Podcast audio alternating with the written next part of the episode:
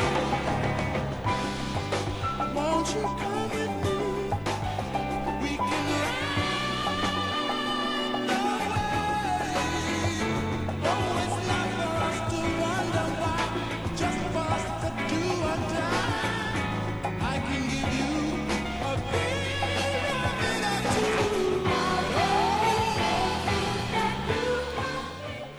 Folks, welcome inside the Parisi Palace, high above 3773 East Broadway. This is a live edition of the Jake Feinberg Show, comedy on Power Talk. Please go to our website, powertalk.live. Download our free app and stream all of our live local programming, including Solomon on Blast, the Jim Parisi Show, and yours truly, the Jake Feinberg Show. Can't thank you enough for making us part of your day today. And as I traverse the musical landscape, uh, it's always beautiful to connect with cats. Um, who can stretch the lineage of music and therefore for unlock the ears of younger generations' understanding of how real music and melodic improvisation is made. And uh, without further ado, I want to bring in a cat who uh, has had a decorated career that is still going. Um, but he definitely beca- he came of age uh, during the the high, highs of the studio scene uh, of the of the 1970s, where he was able to develop his own individual sound and create an individual person for himself so that, that society knew who he was. Richard T. Bear, welcome to the Jake Feinberg Show. It's good to be here, Jake. Hello to your listeners. Uh, I hope everybody's having a good day today.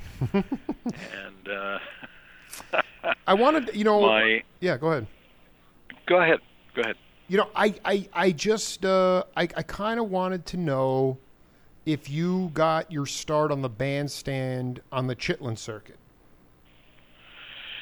You know, it, it's very interesting that you say that. Um, it, it was the way I got my start is basically um, in a music store in Manhattan, and I went down there to uh, to get a keyboard to buy a keyboard. And um, what year was this? I was so this I I was God God only knows. Um, I was let's see 62 60 about 65. Okay, so you unbelievable. Okay, so you went I to the get. Go ahead, continue. I yeah, I think I was turning 13, and um, I went down there and got a keyboard. It was a place called Manny's Music, and I was so amazed at all the musicians and the the vibe and the and the and the the whole sense of of what was going on in that place that anytime I went to the city, I I grew up outside the city in those years in, in a city called Yonkers, and uh, you know next door to my house was a very famous musician from the modern jazz quartet called Milt Jackson. He so I would hear him. You got to be kidding! You are you kidding me? Are you kidding me? I, no, no. I mean, I've interviewed. I, I interviewed uh, Don Preston, who played with Frank Zappa, but that dude used to play with Ollie Jackson in Detroit with Elvin Jones, who was Milt's brother. And I've interviewed right. Dick Berk, who played drums, Monty Alexander, who played with Milt. Milt was Bobby Hutcherson. Yeah. Milt was Bobby Hutcherson's hero. And and this right. guy was playing these vibes, and, and you were hearing it whistling through I your was window. hearing it right, yeah, right next door. Yeah, right next. In. Yonkers, I'm I'm a Stony Brook cat, but I'm a Stony Brook cat, by the way. okay. Yeah. anyway, um, you know, like so, music started becoming a big part of my life. Um, uh, I'll be kind of honest with you. I had I had kind of an al- alcoholic father, and you know, I grew up in a in a in a household that was abusive, and I I chose music as a way to you know for me to uh, you know bail into something else, not the reality of the way I was living. And um, as I got older, 15, 16, I used to take the train into the city, and I'd go hang out at Manny's Music. And uh, one day I asked Henry, who who ran the place, I said, Henry, can I work here? And he said, Yeah, sure. we could use a kid like you. So I started going into the city every day. I got my driver's license, drove down there, hung out in there, and uh, would meet the bands that were coming through. Uh, you know, uh, every everyone at the time that went through there in the late '60s into into '70 was was an amazing musician. And um, I remember one day um, a bunch of guys came in and they were playing down at the uh, Fillmore East, and it turns out it was some guys from the Grateful Dead.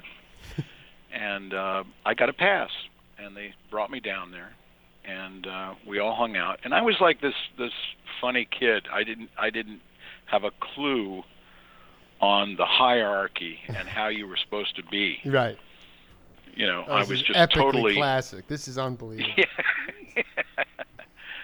I don't know what the word is, but you know, bright-eyed, bushy-tailed, and. But I think that was uh, part of the appeal. You didn't, you didn't, you, the, it didn't, you weren't following the, the, the rule book. You know, you didn't know any better. Exactly. Yeah. Exactly. Exactly. I didn't. I didn't know how I was supposed to act. Um, anyway, uh, I go down to the Fillmore East, and the reason I'm telling you this story is because it's a pretty an amazing one. And I'm down there, and I'm back. I get a backstage pass. This is one. Of, this is what I want to say. And I'm standing in the in the wings, and the and the Dead are playing, and it's a big jam night. It was an off night. They just decided to have a big jam down there, and it was the Dead, and Traffic, and Hot Tuna. And um, Hot Tuna was an offshoot for your listeners of Jefferson Airplane. And Traffic, of course, is Stevie Winwood and all those great cats. Absolutely, yeah. And so there's this big jam going on, and uh, so Jerry Garcia looks at me, and there's a Wurlitzer on stage, and he looks at me and points at his one of his roadies, and he says, you know, like bring the kid over, let him play on the Wurlitzer. So I go out there. I think I'm 16 at the time, Wow. and I sit down and I'm playing at the Fillmore East with the Dead and all the rest of these cats. And you know, I don't know what I played, I don't know how I played, but this transported me into like another dimension. What, what, is, are there uh, just real? quick, I know it was a jam night, but are there tapes circulating of this? I have no idea. Okay, so first of all, Je- I- Hot Tu- Jefferson Airplane was definitely broken up at that point. You're saying Hot Tuna was Yeah, fully- yeah, it was Hot Tuna. it was Hot Tuna. So it was Jorma, Jack Casady, uh, Right. Billy, Billy, Will Scarlett. Will called Scarlett on harp, on harp. Papa Absolutely. John Creach. Wow. And then the Dead at that point were only using one drummer at that point. Billy was just the only drummer, or were they, was Mickey still in the band? Because he got kicked out for a minute. Well, I, I remember it was a night, and Pigpen wasn't there. Yep. the, the, their keyboard player. Sure, yeah, yeah. Or something. Yeah. Um, I think there were two. There were two drum sets up, if I re, if I recall. And that trans. I just want to get back to this though. Garcia said he called your name, he called your number. You got the Wurlitzer up there because Pig wasn't, or Pig didn't, Pig wasn't there. There was no keyboard player. No, there was just a Wurlitzer on the on the side of the stage, kind of near him, and I just sat down to play. And I started playing. I didn't know what the fuck I was playing. Oops, excuse me. That's all right. That's all right. No problem. but I, but I, you know, I played, and it was from that moment on that I knew this is what I wanted to be. So wow. I move into the city, and I wind up dating a girl, a lot older than me. You know, one of those things. I think I'm 17 or 18 now. Um, moving move into the city. I no longer work at at Manny's Music. Um, and I live next door to a guy called King Curtis now. Absolutely. Wow. How do you wind up living that? I mean, King Curtis did that. I- that guy was with Chuck Rainey, and uh, Chuck Rainey was with him. Yeah. King Curtis and the Kingpins. I, He was the music director, at, musical director at the Apollo when Buddy Holly got the wrong booking, and he calmed everybody down for Buddy to play. right. Okay. So you live next to King Curtis. This I live next to King Curtis. Classic. King Curtis likes me. I'm again. I'm this like kid, and uh, you know he takes me to takes me up to a couple of gigs with him. You know, and I meet Cornell Dupree and all the people in this band, and um, you know I'm now I want to be a black musician. right. You went from you went from psychedelic hippie, went- yeah. Then then you went into the gut buck soul and and uh, Right. but that, that I mean Curtis was he was doing the Chitlin circuit. I mean this is this is before Yeah. this oh is yeah. earlier. This is the circuit. Yeah. Yeah. And these are the clubs, like a place called Mikell's up in New York. Oh, yeah. And, and yeah, and things like that. And, that. and those are the places I I would hang out in. I wouldn't hang out in all the you know the the little hip clubs downtown. Um, I would I would hang out uptown. When, where, when people went to village, I went up to Harlem.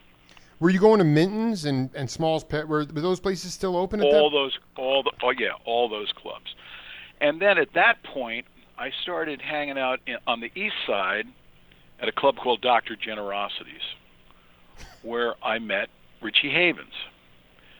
And richie havens liked the way i played and he said to me said okay i'm recording tonight. He had just done mixed bag one. He had done you know woodstock. And he said, "You're going to come and play on my record." And I showed up there under my real name. I wasn't Richard T. Bear yet. I was Richard Gerstein. And I show up there, and I'm sitting next to Bernard Purdie and all these, you know, amazing session players. And I start to play on a track. I didn't even, you know, I was very, very nervous. I think I might have gone up into the bathroom and thrown up because this was like one of my first sessions. Oh. And from that moment on, you know, Richie Haven said, "Hey, you're really, really fun. You're really good. I like where you put it in the pocket. Uh, you come play live with us. We're doing the the Schaefer Music Festival." So I went to the Central Park. I think a few days later, played with them on stage. Um, and from then on, it was it was on. You know, I put a band together. Um, I played all over the all over town. Uh, What? Well, who was it? Who was in that band? What was the name of the band? Who was in the ba- that first band? That the band that I put together, Yeah, the band I put together was called the Phantom Band, the and Phantom Band. we called it the Phantom Band because you never knew who was going to show up in the band. um, but I'll I'll tell you, a couple of the guys from the Letterman band were playing in it. Will Lee would play, Sid McGinnis would play. Um, you know, people like that. It was a fun band. It was a couple of people that were on Broadway in, in chorus, a chorus line. Those are the girls that would sing background, and um, on and on and on. And it was it was then that I started to think about being a solo artist, and uh, I wanted to get a record deal. Started writing songs, um, and I ended up being signed by RCA, and uh, I think it was late '77. Um, I had become really good friends with the management uh, guys for Kiss. I started pl- ghostwriting and playing on some of their things, um, some of their bands. Billy Squier and I started uh, getting together and writing and playing, and and uh, I met uh, Gene Simmons and Cher. I started writing for her records.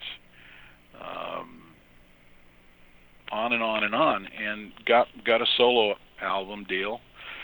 Um, put out a few on RCA, and then just, toured nonstop. Had a had a uh, kind of a dance hit record called Sunshine Hotel right. that went it, that went into the the disco dance charts.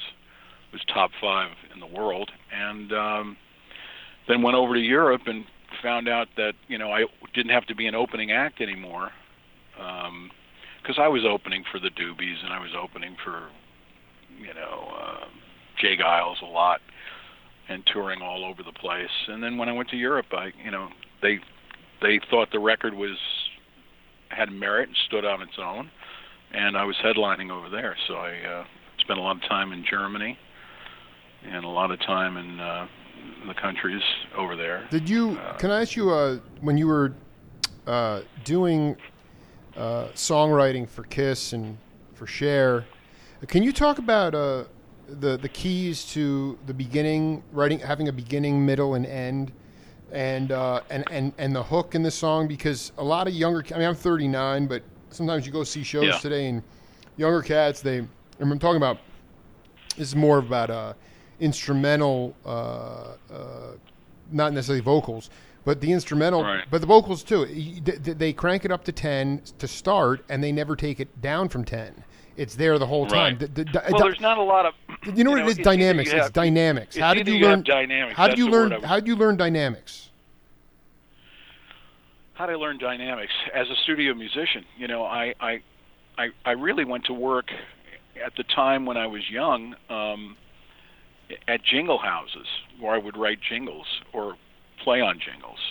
You know, and they'd sit up three or four jingles in a session for the morning, um, and they were all dead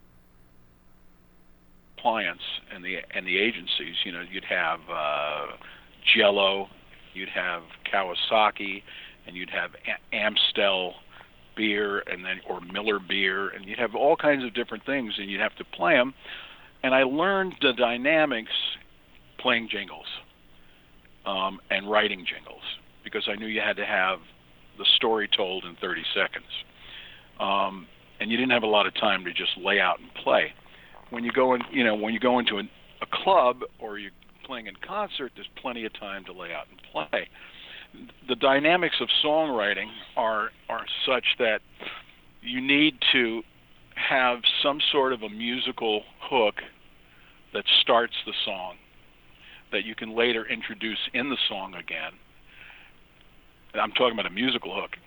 And then lyrically tell the story, say what it's about in the hook, have a solo, and I'm a big proponent of in songwriting of having having bridges or something that can take the listener from the story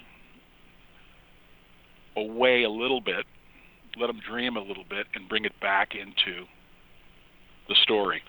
Um, when I when I hear when I hear people now, um, they're fixated on on rep, repetitive repetition. Um, and there are some good songs. I mean, eh, but it's all it's all simplistic. It's not you know there's no craft involved. And um, and that's I, I think because of the way electronic music is right now. I mean, you can, you know, anybody can push a key, get a beat, and then, you know, try to build on that. Well, that was that was my point. Is that I well that's what I was trying to get at. Is the idea when I interviewed Rick Marotta, he he said you know in nineteen whenever the drum machine came in, you know you go back to the you know you live next to Milt Jackson, but you know I've interviewed Mickey Roker and and Joe Chambers and you know cats like Tony Williams. Uh, Sure. you know all the you know all the the funk the the San Francisco cats, Shrieve, Garibaldi. Well, I knew the Marotta brothers very well. Okay, so my, my, my point is that Marotta was like, first of all, Marotta was a dancer. Uh, he didn't pick up the drum kit, drumsticks till he was 19 years old. But what he said was, in the you know, once the machine came out, younger drummers started to copy a machine. So you all of a sudden lost that individual touch. You, I mean, when I interviewed Bill Cosby, you know, he said you could put a blindfold on him and you could put on any Blue Note record, you could tell right away who the drummer was. So Right. the, the the idea here is like uh, when you start to copy a machine, you're going to lose any kind of individual authenticity. So did you You like the bumper stick, like the bumper sticker says, you know, drum machine. Oh, and and that's and that's you know, I I actually saw that bumper sticker again yesterday on a car. what is it? I'm sorry, you cut out there. What does it say? Uh, drum machines have no soul. There you go. Uh, You know, it, like Tony Braunagel, he he said it doesn't come, it, the, the, it doesn't come from your hands and your shoulders and your arms. It comes from your heart. The pulse comes from your heart. So I mean, is that is that part of it too? It's I mean, is it just that obviously the tools are there, but it's also about humanity. Yeah. Well, you know, it's funny you bring Tony up because he and I, right now, Yep. have spent the last year, over a year, working on my next solo album Get out of here. together. Get out of here. No. Yeah. He, well, he's, he, if he's a serious he's the producer. dude. I mean, dude, a gut bucket bad boy. I mean, he's writing that book on shuffle drumming too. But anyway, I, I can't wait for that to come. So is this the album you're talking about with him? It's with Tony. Yeah, Wow. Let me let me give you let me give you a short list of who's on this. Yeah. So, so uh, the basses: Bob Glaub, Hutch Hutchinson, Will Lee, Reggie McBride. Uh-huh. Um, drums: Tony Braunagel and Denny Seiwell. Uh, guitars: Walter Trout, Laurence Juber, Doug Pettibone, Josh Sklar. Um, keyboards: Mike Finnegan, Benmont Tench. Uh, percussion: Lenny Castro. Horns: Lee Thornburg, Mark Pender, Joe Sublett. I mean, these are all. well, Finnegan Finnegan's been a, a, lifelong fan of the Jake Feinberg show. I can't. bel I mean, that is that is a. I mean, uh, so let's just talk about that. Did you? Is it your belief that everybody should be hitting in the studio at the same time? yes. Explain to the audience. Explain to the audience We why. go in. yeah. We're, we're we're recording over at Robbie Krieger, who is the guitar player in the Doors. We're we're recording at his studio, Hmm. and and it's it's a beautiful studio in Glendale, where you can, you know, go in there with as many players as you want, have everything isolated, and you know everything's real authentic. There's lots of tubes in the amps, and um, you know it's real old school. I've been looking for Krieger for years, man. Densmore, I, I, I, I dude, Robbie Krieger. That so so it's a great. It's but explain about the idea. I mean, there's so much going on now with younger peeps, just in general. You know, they're emailing a guitar solo that they can overdub into the track, and what is it about the? Well, me- in a way, that's in a way that's pretty amazing too, because you can, you know, like I could send a file Right. to Elliot Randall Right. in London, and have Elliot play on something. well, dude, Elliot. if I think of, yeah, right. yeah, Yeah, I mean, I did. El, you know, El, Elliot was also, you know, in a rhythm section that I that I was in, um, so, you know, we, you know, we were What what what? I mean, I, I interviewed Elliot. What what was this? Was Randall's Island? What what, what rhythm section was this? This was right after Randall's Island. This was uh, Oh my gosh. uh, Alan Schwartzberg. Oh, he's a dear friend. I just hung. I just had Italian food with him and Bob Mann a couple. Dude, we're like yeah, we're, we're Neil, just Neil Jason, Neil myself, and Jason Elliot Randall. Schwartzberg and Randall and Richard T. Bear. Yeah, we had a rhythm section, and we'd go and play on people's records. You know, Uh, that is, what did you have? Were, what were you called? You weren't called the Wrecking Crew. What were you? What was the name of your of your? no, we just we we didn't even have a name. We just we'd go out and play. Oh, that's so funny. But Yeah. when you get comfortable with the human, I think that's also the issue, man. I, I also look at people with the, how, I always talk to the cats about inner time, how they develop their time feel.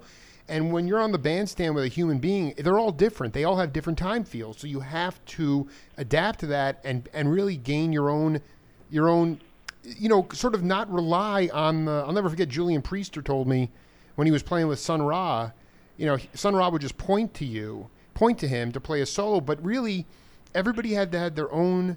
They, everyone had to keep time on their own and not rely on the rhythm section to keep time. So you really Yeah. needed to have your own internal, you know, time feel, and that came from the fact that you were always playing with different peeps, real human people, and that's sort of the issue. You know, t- to me, it's like when when you strip away all that individuality and everything becomes formulaic and you can't tell the difference between one and the other I, you know it just doesn't bode well for and then obviously the saturation of material on youtube now. I know you because i've you know i collect vinyl. That's all i listen to. Right. I've seen you know you were marketed that was the listening medium these records were cut a lot of it was regional radio you'd have some hits but ultimately you see the record you see your face you see who you played with and you say okay he has an identity now mike finnegan has an identity now Brown, Yeah. Braunagel, that was a little. I got to him through Gradney, but Gradney through Little Feat. Everybody had their. Now on YouTube, you got to seek because you're just set. We're just saturated, man. You know. Yeah. But that's that's important. You know, I, I I think that technology is important. I think, you know, all all the things that are happening are important. It's just that um, what's more important is that the human feel. Let me tell you what I really really want to want to let your listeners in Hit on. it, hit it. Okay. Music.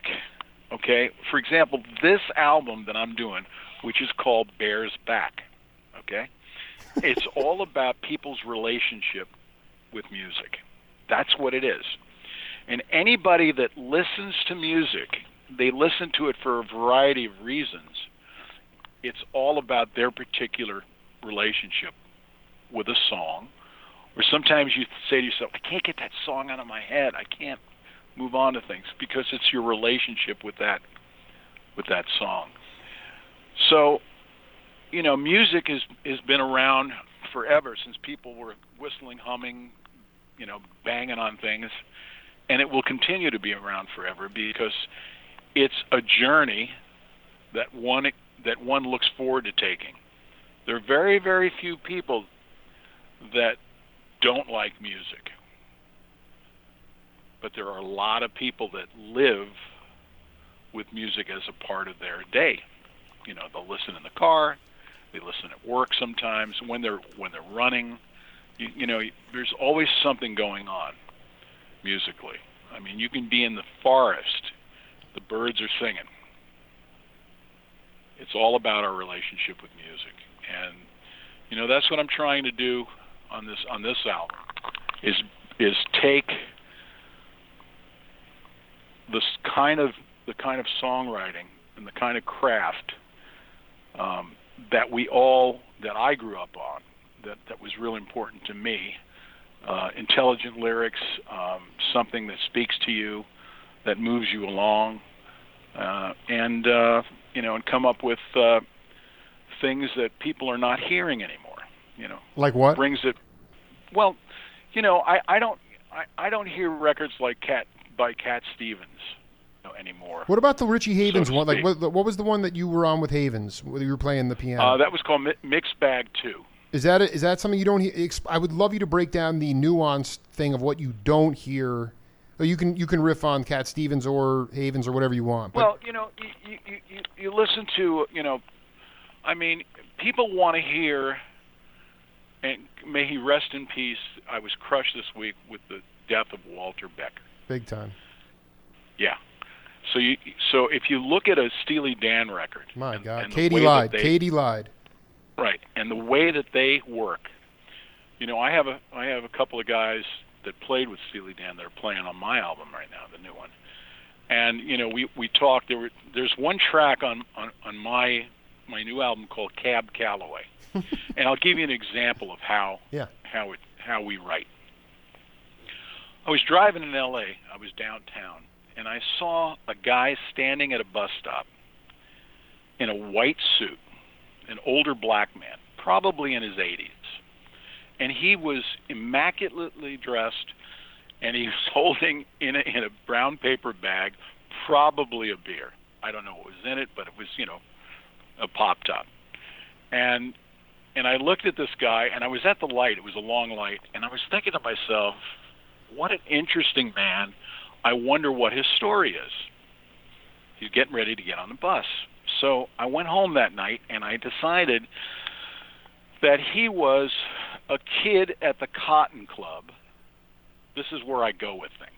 He was a kid at the Cotton Club, maybe 10 or 12 years old, and he was dressed like Cab Calloway. And Cab Calloway was performing at the Cotton Club. That was a club up in Harlem for New York for your listeners. Yeah. And uh, as the band came off the stage, he would hand out the towels to everybody that was all sweaty and, and hot from the gig. And when Cab came down, uh, he'd hand Cab his coffee or light his cigarette. And Cab says, Thanks, Cece. And his name was Cece Jones. And they used to call him Little Cab Calloway Jones. So this guy grew up as Cab Calloway. And now he's in his 80s.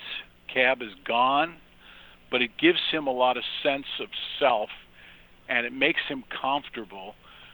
And when he closes his eyes at night to go to sleep, he he becomes Cab Calloway or he goes out dancing in this white suit as Cab Calloway. And so I turn around and write a song called Cab Calloway.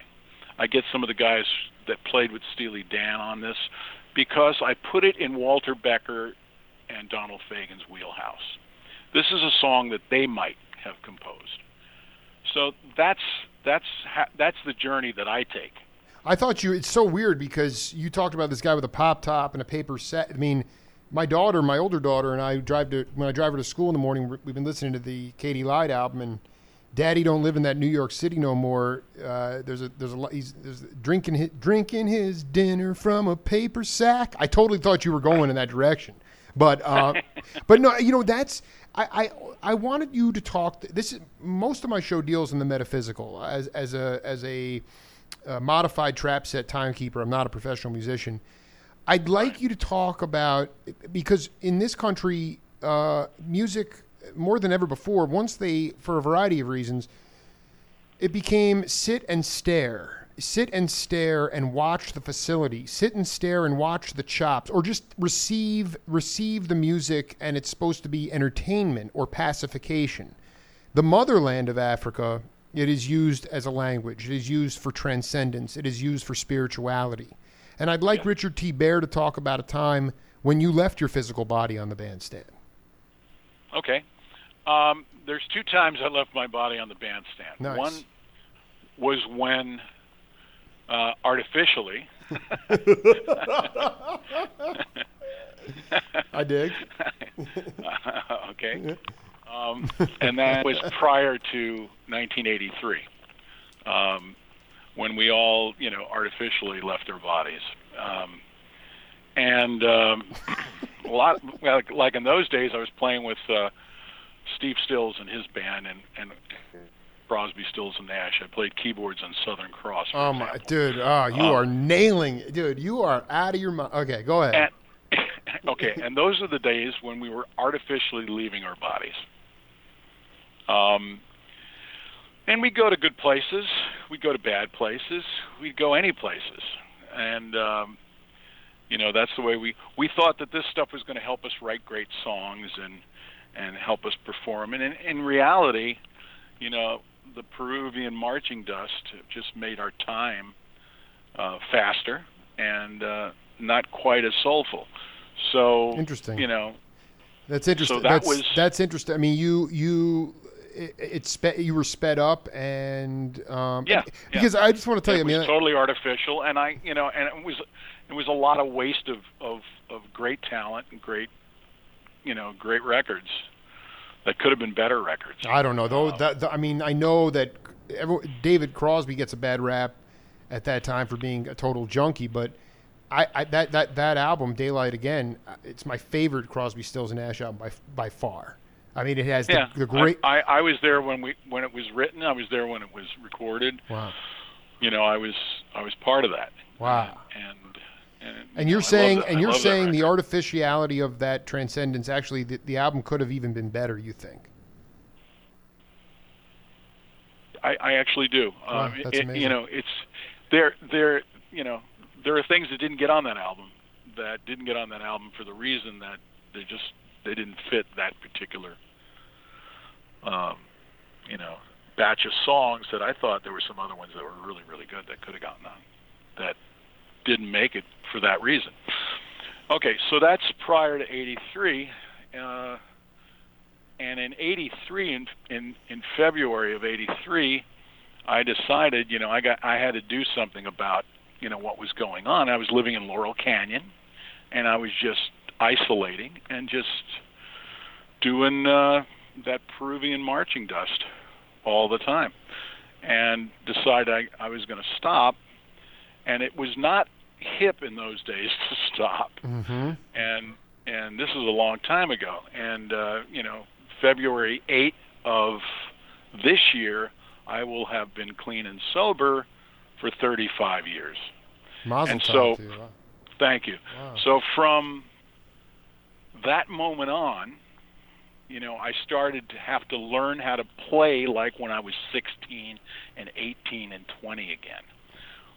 Naturally, getting the high from what I was doing and leaving my body in a more natural way. It was very hard to accomplish that for about a year or two because just the anxiety of playing was difficult. But little by little, it started coming back. And I remember I, I helped start a thing called the the Sober Musicians fundraiser and picnic, and every summer we'd have a picnic, and five thousand people would show up. Oh, the teetotaler picnic. Unbelievable. And, yeah, the musicians' picnic. um, and nobody would OD. There were never any fights.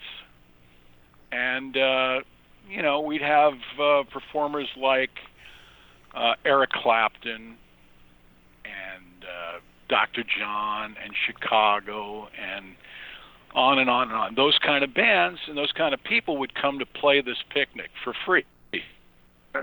And we never put it on on radio or things like that. But the idea behind this was so that musicians and people could realize that they didn't have to artificially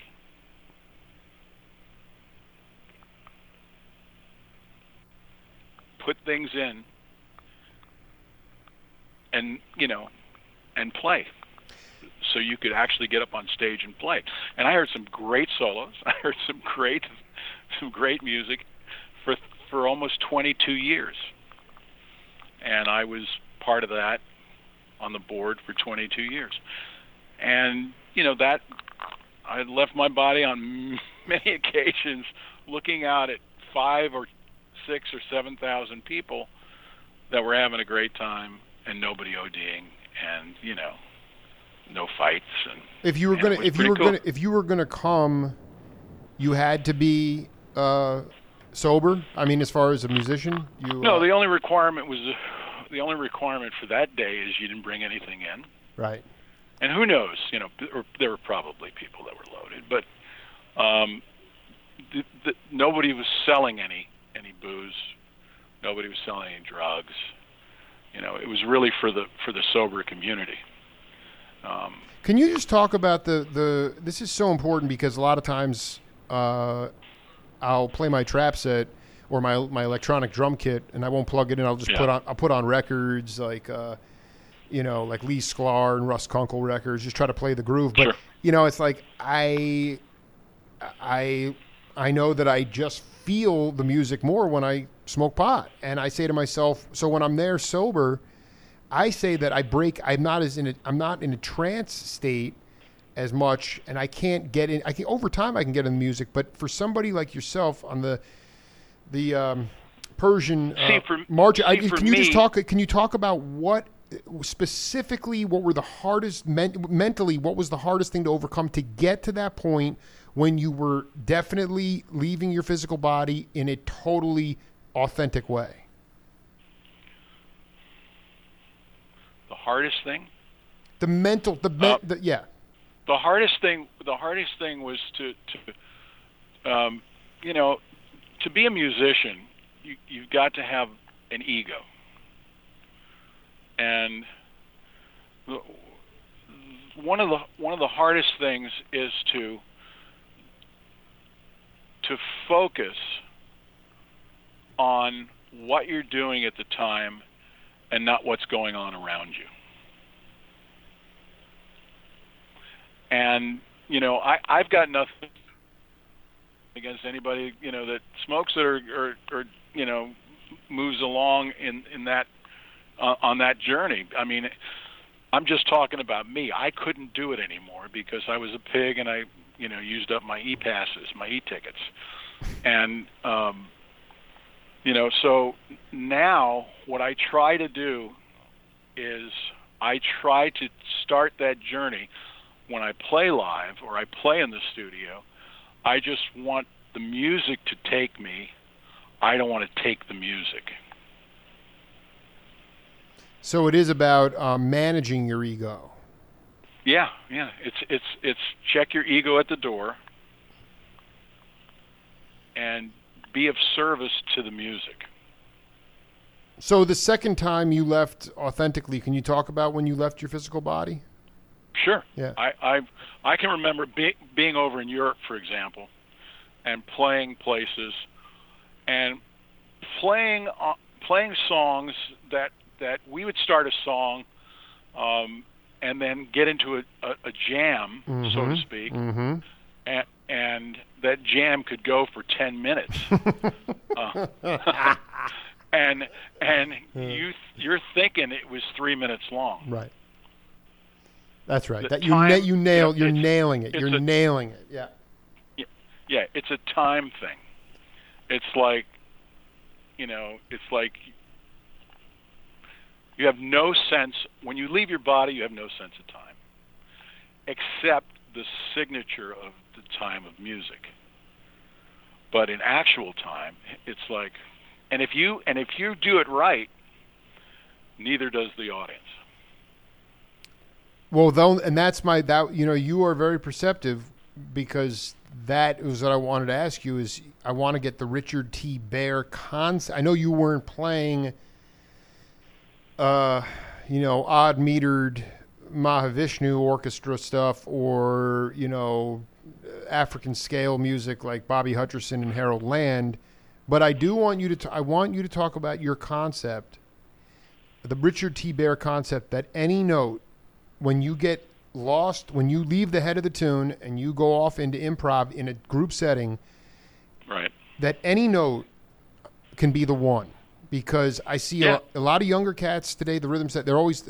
I remember talking to uh, uh, Bernie Leadon's brother Tom. I did an interview with Tom, and he and he was with James Jamerson in a band in the late seventies after after he'd already moved out to L.A. and and and he told him Jamerson was telling him a story one time where they were in the studio and these guys were hemming and hawing. It was like, I don't know where the one is. Where's the one? And Jamerson's like, any note, any note can be the one. Any note can be the one. And I just want you to riff on on your con- what's your what is your concept of any node can be the one? Yeah. Uh, my concept is, you know, for me, it starts with a guy like Tony Braunagel Mm-hmm. and him counting it off. We find we'll we'll get a click going. we'll we'll hear the time, and we'll go. Oh, you know, let's let's move it from 86 to 82, or up to 96.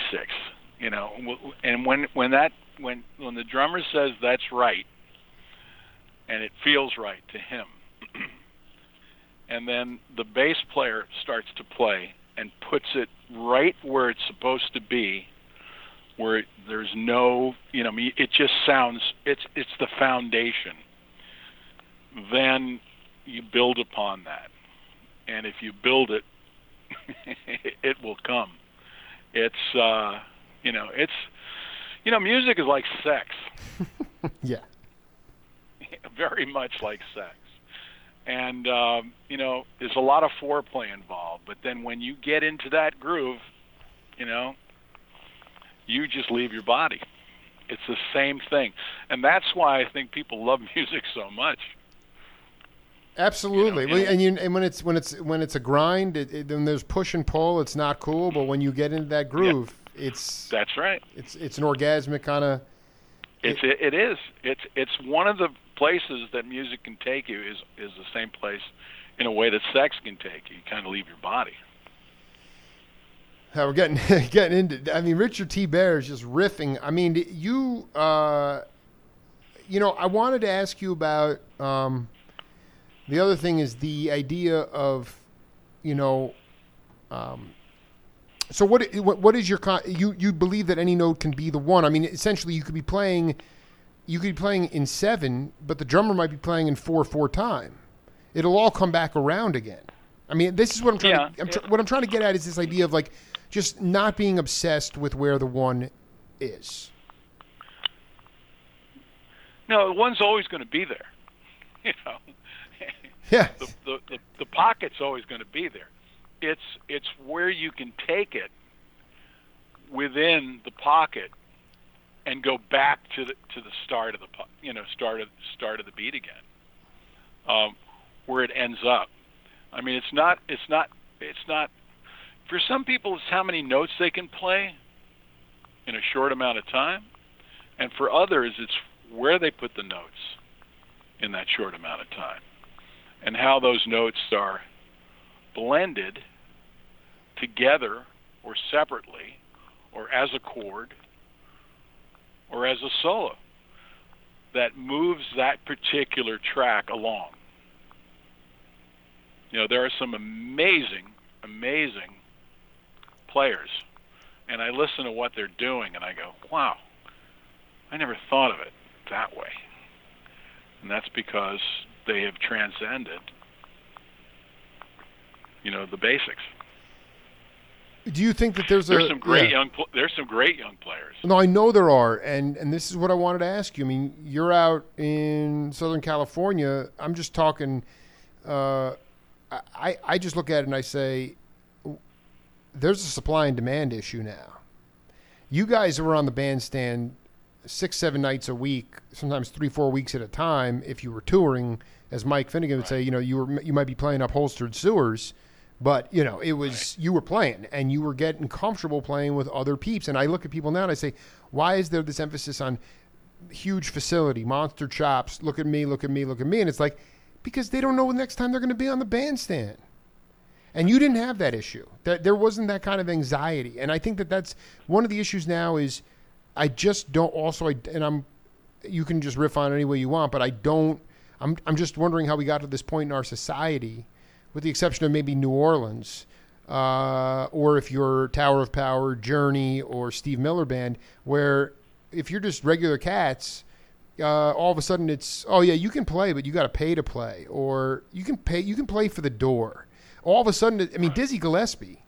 Uh, was maybe he wasn't a millionaire in a monetization point of view. He was treated like royalty because of the respect that he was doing. Well, you know, yeah. honestly, when I when I when I went to Germany, yeah a long time ago. I'll give you. I'll give you an example. I'm not talking about Europe. Europe is a different, di- totally different and bag. Paris. Yeah. Yeah, but but here's here's what I'm saying. Yeah. There wasn't privatized radio. Right. There wasn't a privatized media. It was government run at that time. Hmm. So people would tune in and listen to the one hour or one and a half hours of music that they would get in the evening or whenever. And they would and they had a respect, and this is all about respect. They had a respect for for players when they would come over there, and they would, you know, a guy that would not be looked at in the United States would go over to Paris or to Hamburg or Munich or Berlin, and the place, and it could be an upholstered sewer, like Mike Finnegan says, yep. but it would be packed with people, and they would they would drop on every note and listen to every single thing that the guy did. And there's very few places like that anymore, and it's all basically because people can't remove their phone from their hand and their eyes, and because of electronics, and because things are happening so quickly that nobody can focus without it's it's almost an addiction. I agree. An electronic addiction. And I'm part of it. And how do you how do you modulate? How do you guys deal with it as the gray beer? As the, you guys are the you know I you know what I would think would be great. I would think it would really be great if someone played a concert and and and made everybody check their phone at the door. that would. yeah, because I mean, yeah, you know, I expect yeah. Neil Young to do this one of these days. You want to come in? Sure. Put it in the Check bag. your phone. Put the put the yeah. Put your phone in here. We'll give you we'll give you a tag, and you pick up your phone on your way out. Instead of standing there looking at your phone and you know video videoing something you should be listening to. That's interesting. As a journalist, I, I, I went up to the Musical Instrument Museum in, in, in Scottsdale this weekend, and you know, as a journalist, I, when I, I love using the Facebook Live tool because Right. I, I, can chronicle. You know, I, I mean, there was this there, there, was this raga going on with you know uh, tablas and and sarod. So I, right. I want I want to be a, I want to produce content on new media, and I don't want to just be staring at my phone. I, I mean, I think that that's abhorrent. But does it? Um, what, how do you guys? I mean, the one thing that's special about my program over the last six years is that you go back to bluegrass, it's Bill Monroe. You go back to R and B, it's Sam Sam Cooke and Ray Charles. You go back to jazz. Right. Okay, so you guys either played with or interacted with on a consistent basis the original masters of the music, and I look at you guys as the the torchbearers and the guys that are going to enlighten younger people when there is. Well, here's here's the thing, and this is the reason why I made this record. Yeah. Because I want to carry the torch, you know, on for the way that these records were made and the way that these songs were crafted for people that really want to be songwriters and want to be musicians right now that want to get a bit of the old school and morph it and mash it up into you know whatever the technology and the electronic technology is you know pro tools whatever. Um and and kind of you know it it's it's important for us because everything's going to change and i understand that. Yeah. you know nothing's going to stay the same. Everything moves.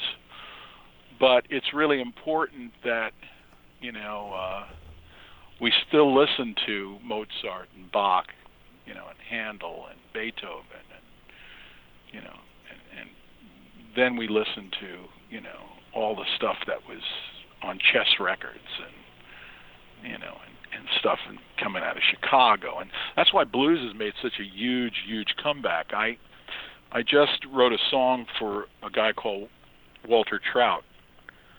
Um, I don't know if you're familiar with Walter. Mm, may, maybe. Go ahead. Okay, Wal- Walter Trout had the blues album of the year last year, and now his new album called Duets is number one on the blues charts, and he is uh, a great, great blues guitar player. He played with Canned Heat for a while, and and and, and a bunch of other people. And I wrote a song for him with Charlie Musselwhite, a, a uh, blues harmonica player. Yeah, dude. I just That's I just interviewed Charlie. Told I just interviewed Charlie two weeks ago, and he told the greatest story about uh, getting orange sunshine from the mafia in Chicago. Uh, go ahead. yeah, go ahead. No, I, I mean, yeah, Musselwhite is he got he- all, Musselwhite also got he got paid yeah, he got paid that's, thirty. that's one of the Yeah. yeah. that's one of the reasons why I had to stop. Yeah, no, I'm telling you, man. And also, by the way, for his first record for Vanguard, after all the taxes were taken out, he got a check Yeah. from the union for 36 cents. I love Musselwhite. So anyway, go ahead. Trout. I mean, so so you know, I I love I love the cats that are still around that make that kind of amazing music. Mhm. You know, Mhm. and that's that's why I can live with. I just got let me let me look over here. I'm looking at some checks I just got in. One is for 91 cents, 17 cents, 6 cents, $8 and 30 cents. Hold on one more. Eight dollars. And one for a penny. I've got them on my wall. I keep I put them up the wall. That is legend. That that is Yeah. And yeah. you know, we're not getting rich. The one this is I want to we're going to do set two, Richard T. I I do want to my final question about this this album uh, is uh, it's uh, I've talked to enough I've talked to Keltner three times. I've done interviews with Korchmar, Sklar, all the studio cats. Right. And it's not digital versus analog. It's how you mic the room. How did you Exactly. How did you mic? How did Braunagel or how did you mic this this session that you're coming out with? Okay, here's you would want to talk to, and you should probably get him to do an interview with Yeah. you. A fellow named Michael Dumas. Wow. And Michael Dumas, uh, he did a lot of the Dwight Yoakam hits and Sure. things like that. Sure. And uh, Michael is Robby Krieger's partner. Wow. Yeah, and he has the studio Horse Latitudes. And I did I did the record there, and also with a guy called Johnny Lee Schell. Well, I've been looking has for dude. That's Gradney's Texas boy. They wo- I, I got to get to Johnny Lee Schell. Yeah, dude. Johnny Lee's yeah Johnny Lee's playing on this record. Too, Oh my uh, God, this is a burner. Dude. What, what it's called? Bear is back. Bears back. Yeah. Bears back. Unreal. Go ahead. So yeah, the And- mic. Yeah, the miking. and and it's you know it's where it's where they're putting mics now, and, and the kind of mics they're using. Mm-hmm.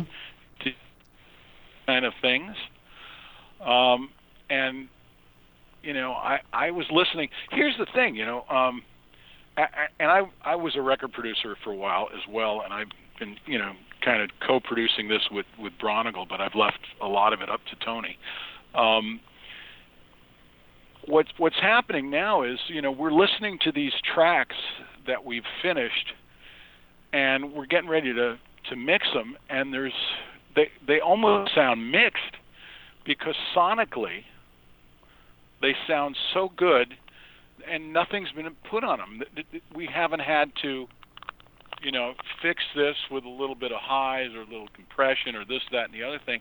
Everything is kind of where it's supposed to be, and that's based upon the fact that Michael Dumas and Johnny Lee Schell record stuff so well that there's not a lot of fixes to be made. Right, and and and and and so, but younger cats would feel like they would have to automatically. I was just I was just in a studio with a guy called J.J. Blair, Uh huh. and he he's a guitar player and a producer, and um, he had just had Nancy Wilson in his studio um, the, the night before I was in there. She was recording, and I went in there with uh, a friend of mine called Edgar Winter, and and Edgar's playing on this record too, and Who's not? Who else? Who's not playing on this record? You know. it, yeah, that's that's why I can't I can't finish this record because to, someone said to Tony, he said, when when is Bear going to fin- finish this record? Um, we're up to like 20 songs now, and he says, I don't know. He keeps writing. Well, and Braunagel, and listen, keeps writing, and and and, and, writing songs. So I guess when he stops writing, we'll we'll finish. well, I mean, this but- could this could turn into two two CDs, right? I mean, it could turn into a double It, album. it could, Yeah. yeah. it's easily easily could be a double album, or it can be, you know, volume one, volume two. Um, I I went in with with uh, Edgar Winter, and Edgar was going to play horn on this on this shuffle gospel thing that I, that I wrote. And I said to JJ, I said, uh, so uh, what are you going to mic him with? And he he opened his mic vault, and there's like a couple of million dollars in mics in this in this little vault, and you know he brings out some Neumanns and things like that that are just pristine like the day they were made, and they're 30, 40 years old. You know they could have been used at Capitol Records on Sinatra. You know, and uh, so it's how you're mic'd. For you know, like we used a guy called Chuck Berghofer. Do you know who Chuck is? dude, dude, are you Berghofer is still cooking? Is he playing upright? Yeah, he's playing upright on the album. Yeah. Um, are dude? What is he like? Ninety now? I mean, dude, he is not. He's he, he's he's well into his 80s. He comes he comes flying in, brings out brings his upright, you know, sets it up. You know, all I want. All I want to be there is with Larry Bunker and Chuck Berghofer. That's it. That's unbelie- Yeah, yeah. unbelievable. We- So this is why I did this record, so so that I could play with these kind of cats in this kind of way. Well, I, I mean, uh, Richard T. Bear. I, I mean, this was a mind melting interview. I really had a ball, man. I, I let's uh, let's stay in touch and It's our, it's all about our relationship to music. Yeah, no, but I, I, I did. I mean, you, you have a, there's there is a um, it's very hard to describe music because of it's a very emotional. uh, It's it's a nonverbal thing, but you have a way of um, you clearly have you you you know you have the chops to get around not just musically but to understand how real how real music is made and even though this album might be taking a little bit long Braunagel also has a book on shuffle drumming that he has just been it's been ages and and Dom Famularo is going to he beats him over the head every 6 months to get that thing out. So you're not the only one that's dragging on this dude. I just I, you know let's stay in touch and uh, let's do part 2 once the album uh, or you know anytime you want. I'd love to. Yeah, absolutely. I mean, we're we're probably a couple of months away from the from the uh, finish it, you know, finish the mixing and mastering and all that. I just did a photo shoot for the cover, so we're getting close. All right. Well, much love to you, man. Have a and, and enjoy those eight cent royalty checks, man. Have a and, It's crazy, man. dude, It's crazy. great hang. Yo, and if you can connect me with Dumas, uh, that would be great.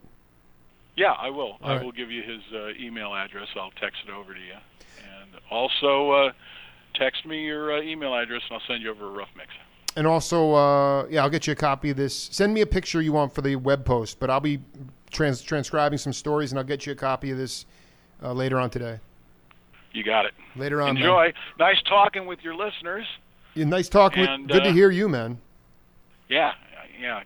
Can't wait to talk again. All right, keep it happening, Rich. Ciao. Later.